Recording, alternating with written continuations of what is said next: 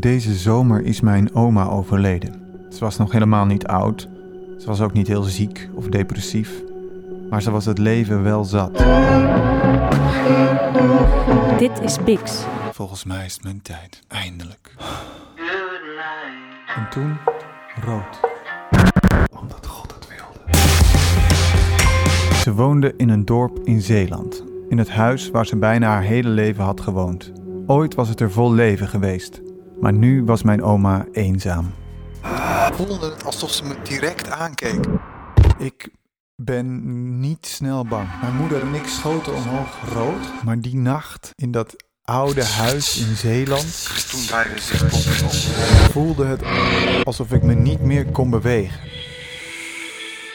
Ik stapte uit de bedstee en liep in drie stappen naar het raam. Schoof de gordijnen opzij